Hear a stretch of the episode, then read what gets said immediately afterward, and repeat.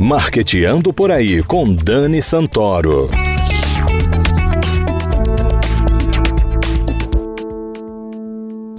Bom dia, galera de marketing, ouvintes da CBN Maceió 104,5 FM. Dezembro chegou e trouxe com ele as entrevistas inéditas do Marqueteando por aí, depois de um tempinho de afastamento por questões de saúde. Mas agora já está tudo bem, retornamos com as nossas pautas bacanérrimas sobre o mundo do marketing e todas as novidades que eu sei que vocês adoram. Vamos lá! A gente já percebeu que a propaganda não vende só um produto, mas também aquilo que ele representa para o consumidor, considerando o momento social e se utilizando de valores que reforçam a ascensão social, o desejo, o prazer, o poder, a sexualidade, entre outras coisas. A publicidade divulga o produto e estabelece a popularidade de uma marca. Esta função informativa da publicidade estabelece uma relação de comunicação entre um número cada vez maior de consumidores potenciais e de produtos diversificados capazes de satisfazer as necessidades das pessoas. Para conversarmos sobre a influência da publicidade e seus impactos na sociedade, convidamos a professora e publicitária Lorena Monteiro. Lorena, seja muito bem-vinda Marqueteando por aí. Obrigada por conversar com a gente. Bom dia, Dani. Muito obrigada pelo convite. Me sinto honrada de estar aqui representando a UNIT, curso de Publicidade e Propaganda. Bora lá!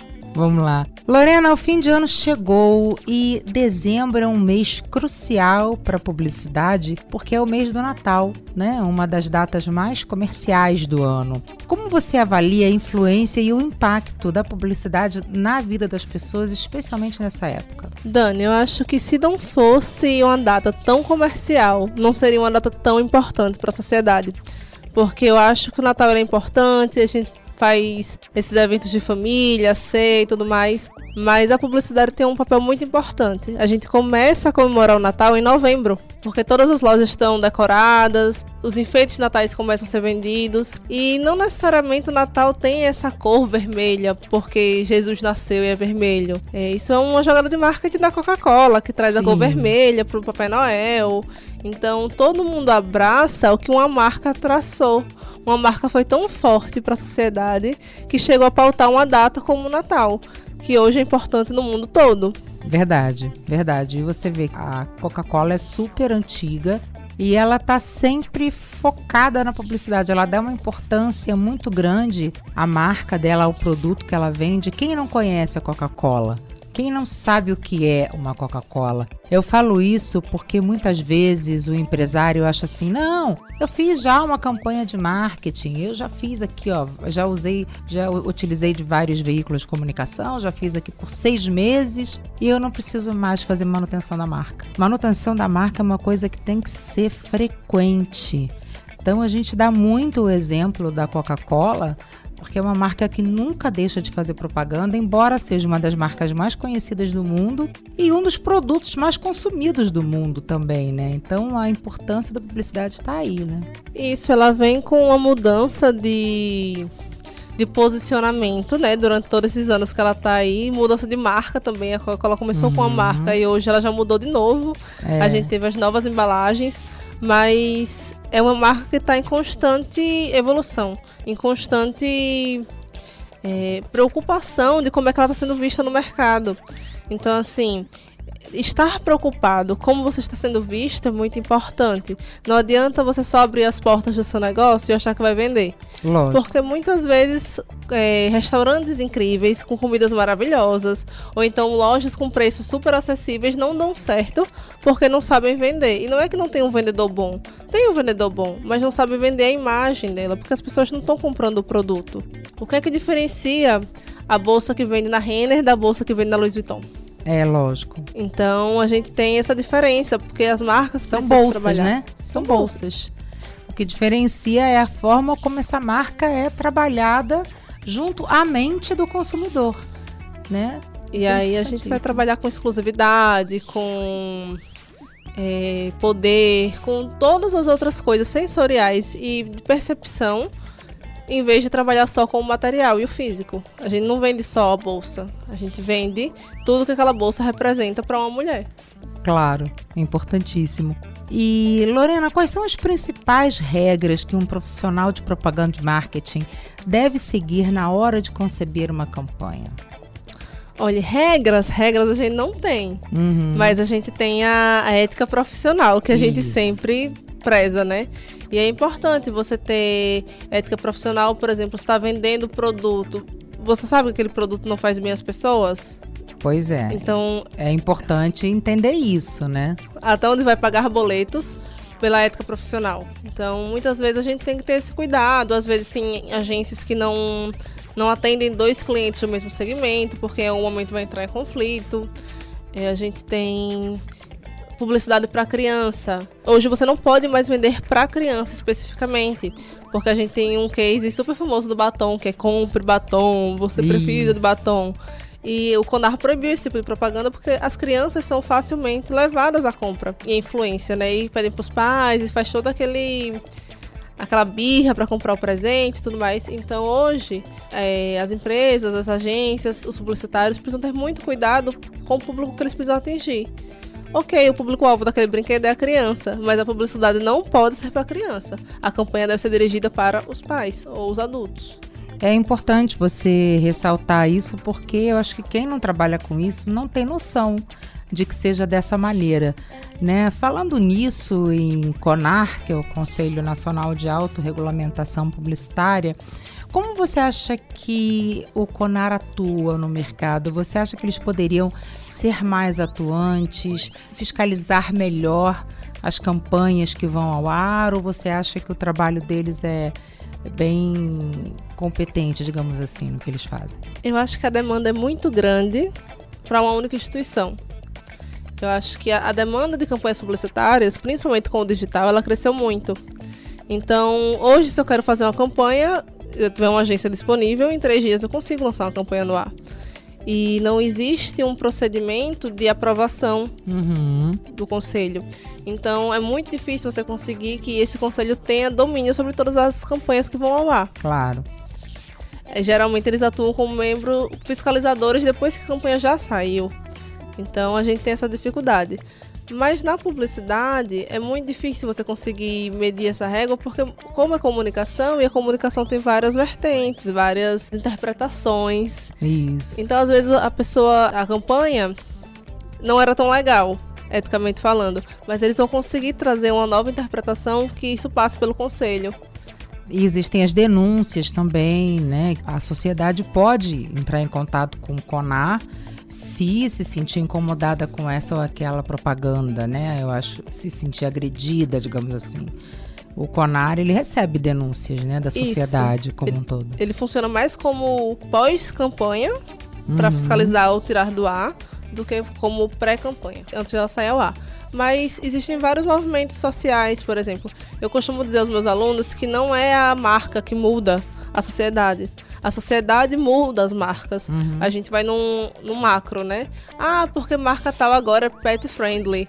Beleza, ela só é pet friendly porque existe um nicho da sociedade que não adota mais maltrato aos animais. Isso. Ah, mas a marca cerveja tal, a Skol, repaginou e agora faz campanhas incríveis que não usam o corpo das mulheres. Ok, mas ela só faz isso porque houve uma pressão social, houve um movimento feminista, houve um movimento de, de pressão ali para que ela mudasse. Até de boicote à marca, né? A gente tem muitos boicotes às marcas quando as pessoas entendem que elas têm poder. Então a sociedade muitas vezes ela é atingida pela publicidade, ela é atingida pela propaganda, mas a partir do momento que as pessoas entendem que elas que mandam, se eu não compro, não tem quem vende. A marca vai falir. Claro, lógico. Você precisa ter consumidor Exatamente. para quem vender, né? Então, se você não tem consumidor, a sua marca vai cair. É um boicote. Então, você precisa se adequar ao que a sociedade está pedindo. E aí, isso a gente tem vários exemplos. A gente vai ter das marcas de cerveja, que mudaram 100% quase do posicionamento. Se a gente for olhar há uns anos atrás, eu não posso nem ir muito longe. Se eu for em 10 anos atrás, a gente vai ter Nossa, muitas. Vera Verão de biquíni vendendo Itaipava. É. E se você for agora, a Vera Verão está mais vestida. É. você vai pra escola, há um tempo atrás você vai ter as, as mulheres vendendo cerveja de biquíni, depois você vai ter a campanha de carnaval do Não é Não, em que eles rasgam os posters e refazem os posters com ilustradoras feministas. E agora você está tendo um novo movimento, que é o movimento do, onde a gente tem gordos, é, negros, mulheres, periféricos. Deficientes. Exatamente, pessoas portadoras de deficiência. Então a gente vai ter é, muito mais é, inclusão e diversidade na marca. Mas ela passou por um momento de repaginação. É, eu lembro que quando eu fiz a culpa da mídia, há uns 4 anos, 5 anos atrás, eu trouxe um colega meu, Ricardo Sales. Ele é dono da Mais Diversidade lá em São Paulo. E ele foi quem foi um dos consultores para a marca da escola mudar. Hum. Então, a escola passou por esse processo de, de fazer curso, de fazer cursos, eh, palestras dentro da empresa, para que a empresa inteira entendesse que era um novo momento. Isso, é a Ambev, né, como um É todo, Ambev. porque faz parte da Ambev, que é dona de uma série de marcas e produtos. E realmente a Ambev passou por esse processo porque a sociedade está passando por esse mindset, por essa mudança de pensamento e de comportamento.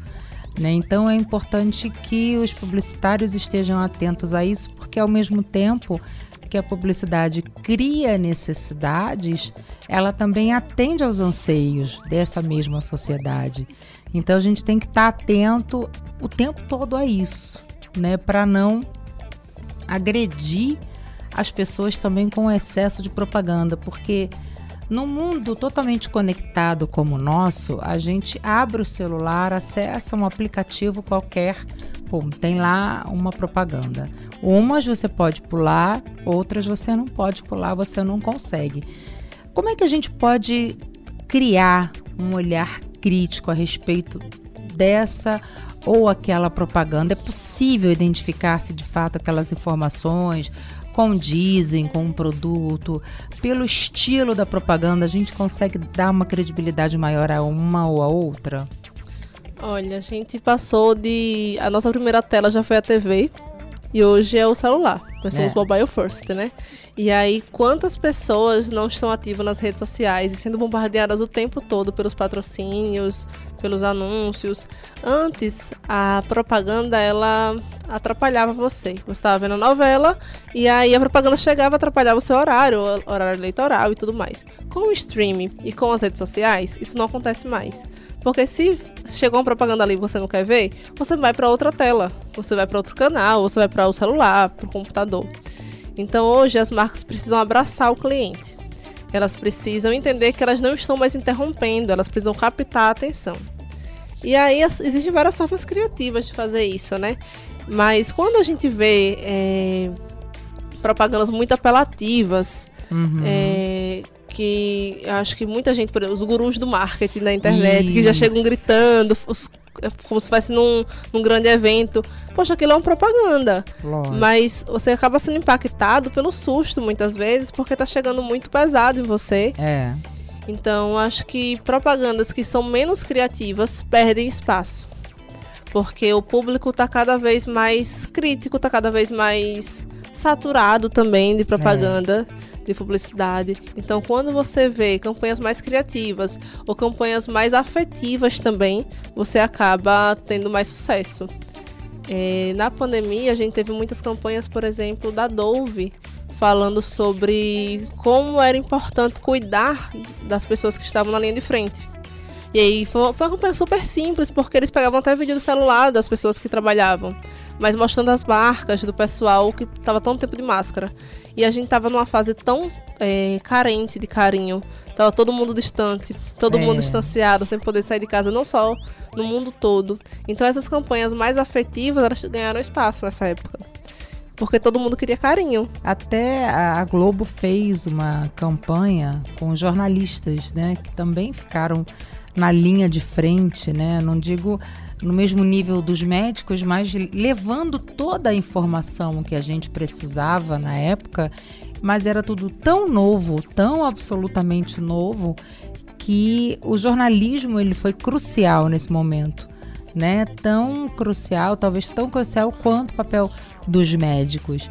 E a Globo fez uma campanha é, justamente pegando esse lado afetivo dos jornalistas em que eles se comunicavam com a esposa, com os filhos, com os pais. Olha, tá tudo bem, eu tô aqui no plantão, eu não me expus, eu tô bem, tô trabalhando, mas eu tô me protegendo.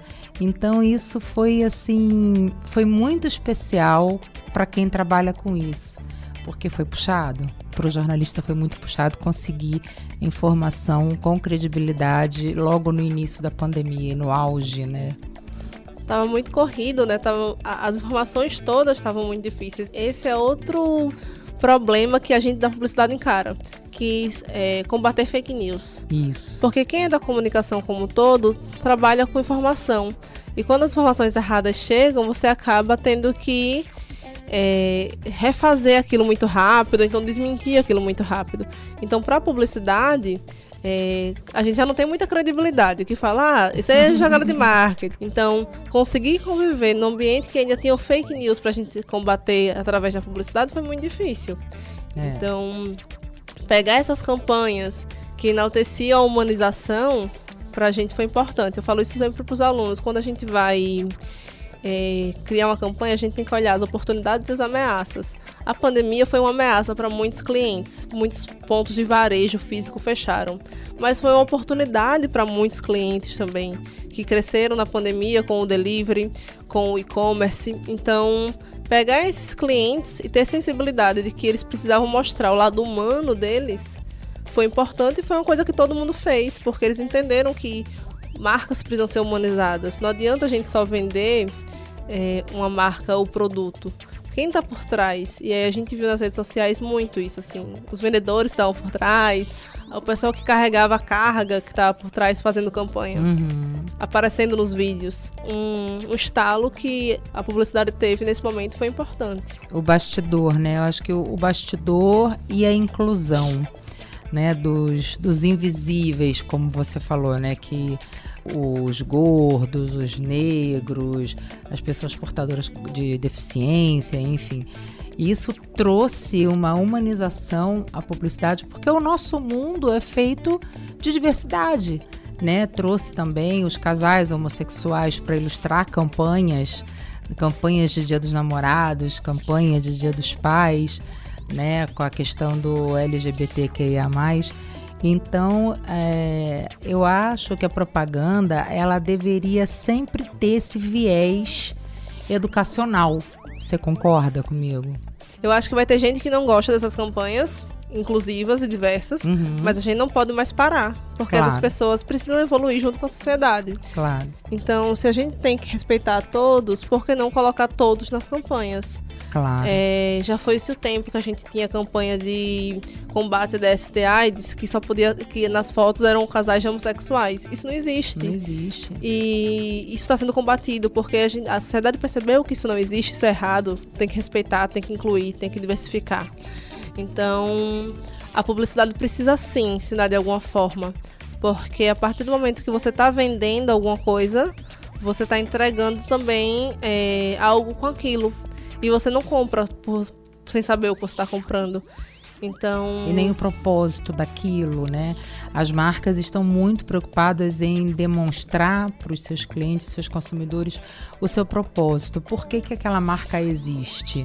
Né? Por que, que ela produz aquele produto e, ou porque ela comercializa aquele serviço. Isso é importante estar por trás e cada vez mais a gente sente essa valorização, né, Lorena?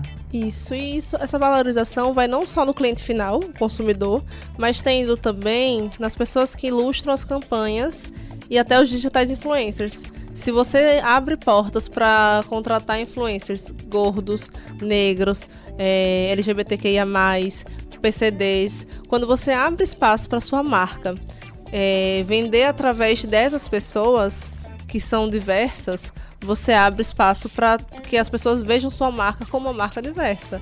Se você só contrata modelos brancos, magros, altos e loiros, você está tendo algum problema. É. Ou, ou você só vende para essa, essa, essa galera. Para essa galera, né? Ou então você está um pouco fora do mundo, né? Porque não é um movimento de um ou outro país. É, isso é a globalização, né? a tão comentada e falada globalização, ela chegou realmente. O que acontece aqui acontece em todo lugar, né? Isso é importante perceber. A gente vai ter alguns problemas assim em países mais restritos, porque por questões culturais eles não absorvem. Tem um filme novo da Marvel que é o Eternos. E ele tem ativamente um casal homossexual negro que adota uma criança. E esse filme foi proibido em alguns países do Oriente. É. Mas não dá pra gente proibir mais, porque quem não assistiu vai baixar na internet, é. vai piratear, vai fazer alguma forma. Então, esse é um exemplo bem simples, mas que funciona mais ou menos dessa forma. Não dá mais para proibir o avanço. E na publicidade não tem mais como a gente só vender para os homens de 40 anos brancos. É. A gente tem que vender para todo mundo. Então... Para todo mundo, inclusive para quem vai presentear este homem. Exatamente. Né? A esposa, a namorada, a mãe, né? Então, o mundo da publicidade realmente ele é diverso, precisa ser cada vez mais diverso e inclusivo. E eu acho que esse é um grande papel da, da publicidade junto à sociedade. Tornar a sociedade cada vez mais inclusiva, né, cada vez mais bem informada, combatendo fake news também, com informações erradas a respeito de produtos e trazer sempre essa conscientização social, a preocupação com o social, com o meio ambiente, com os animais. Isso é um papel da publicidade, né? Eu acho muito importante. É sempre você ter responsabilidade social com tudo que você está fazendo, seja na publicidade ou não. Claro. Sempre que a gente abre a boca para que as pessoas nos ouçam, a gente tem que ter muita responsabilidade com o que a gente fala. Eu lembro que você estava falando do Natal e eu lembrei agora. Dia dos Namorados foi uma data criada por um publicitário para aquecer as vendas do meio do ano. Verdade. Então, assim, a gente vai criando coisas. A gente tem que ter muita responsabilidade quando a gente está criando essas coisas. Porque as pessoas compram, as ideias são vendidas, as pessoas vão comprando as ideias e vai fazendo com que a gente tenha mais espaço. No Festival de Cannes, agora, que mulheres antigamente é, quando elas tinham maior desempenho nos esportes, elas eram constrangidas a ponto de ter que tirar roupa e mostrar que realmente eram mulheres. Nossa. Isso é muito eu problemático. Soube, me lembro disso, me lembro disso. E essa campanha foi premiada em Cannes. Foi um filme lindo, assim, que gerou muita repercussão lá fora. Porque, mais uma vez, a publicidade conseguiu educar alguém. Conseguiu mostrar o que era feito e o que era errado. É. Fazer esse comparativo, né, com o atual, o que hoje é inaceitável em algum momento né, do mundo. Isso fazia parte e era normal. E a gente hoje não pode mais aceitar esse tipo de coisa, né? Passamos por momentos assim, até mais antigos, na época da abolição da escravatura. Quem era abolicionista, quem não era abolicionista, teve que ser abolicionista, porque não havia opção de não libertar os escravos na época. Então, quem não era abolicionista teve que engolir teve que engolir os negros fazendo parte da sociedade normalmente, como todas as outras pessoas, como todos os brancos, não serem propriedade, não serem considerados coisas, objetos. E isso, na época, muitas pessoas não aceitaram e passaram, tiveram que aceitar porque afinal de contas são seres humanos, né? Então, é, isso é uma questão que até hoje gera repercussão, né? A gente tem até hoje dívidas históricas. É... Quando a gente fala da dívida histórica é porque por muito tempo as pessoas negras foram tratadas como objeto. É. Então, mesmo que a sociedade tenha evoluído, a gente tem um preconceito racial que ainda segue. E na publicidade a gente tem que quebrar isso o tempo todo. Eu fiquei muito feliz esses dias quando eu vi Lázaro Ramos e Thaís Araújo sendo o casal margarina do iFood, assim. Quanto tempo a gente demorou para ver um casal negro sendo o casal principal de uma campanha? Verdade. Então, é, é muito importante essa mudança e a publicidade tem esse papel de trazer, ó, pode ser feito dessa forma, porque a gente tá conseguindo vender com casais negros como é que vocês não viram isso até hoje? É. Então, acho que a publicidade ela tem esse papel também, de colocar em pauta. Lorena, quero agradecer demais aqui a sua presença no Marqueteando por aí. É sempre muito enriquecedor a gente conversar sobre essas coisas, porque a sociedade está em constante evolução e a gente tem que discutir isso sim, o papel da publicidade, até que ponto ela pode ir, como pode nos educar e você deu uma aula, já que você é professora, né? Deu uma aula pra gente aqui hoje. Muito obrigada, um ótimo Natal para você e sucesso. Muito obrigada, Dani. Até a próxima. Galera, muito obrigada pela sua audiência e até sábado que vem. Tchau!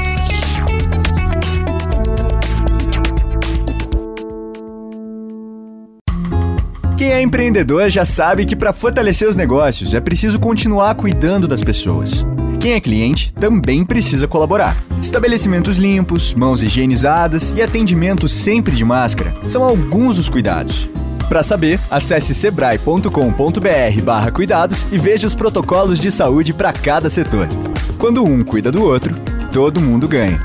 Sebrae, a força do empreendedor brasileiro.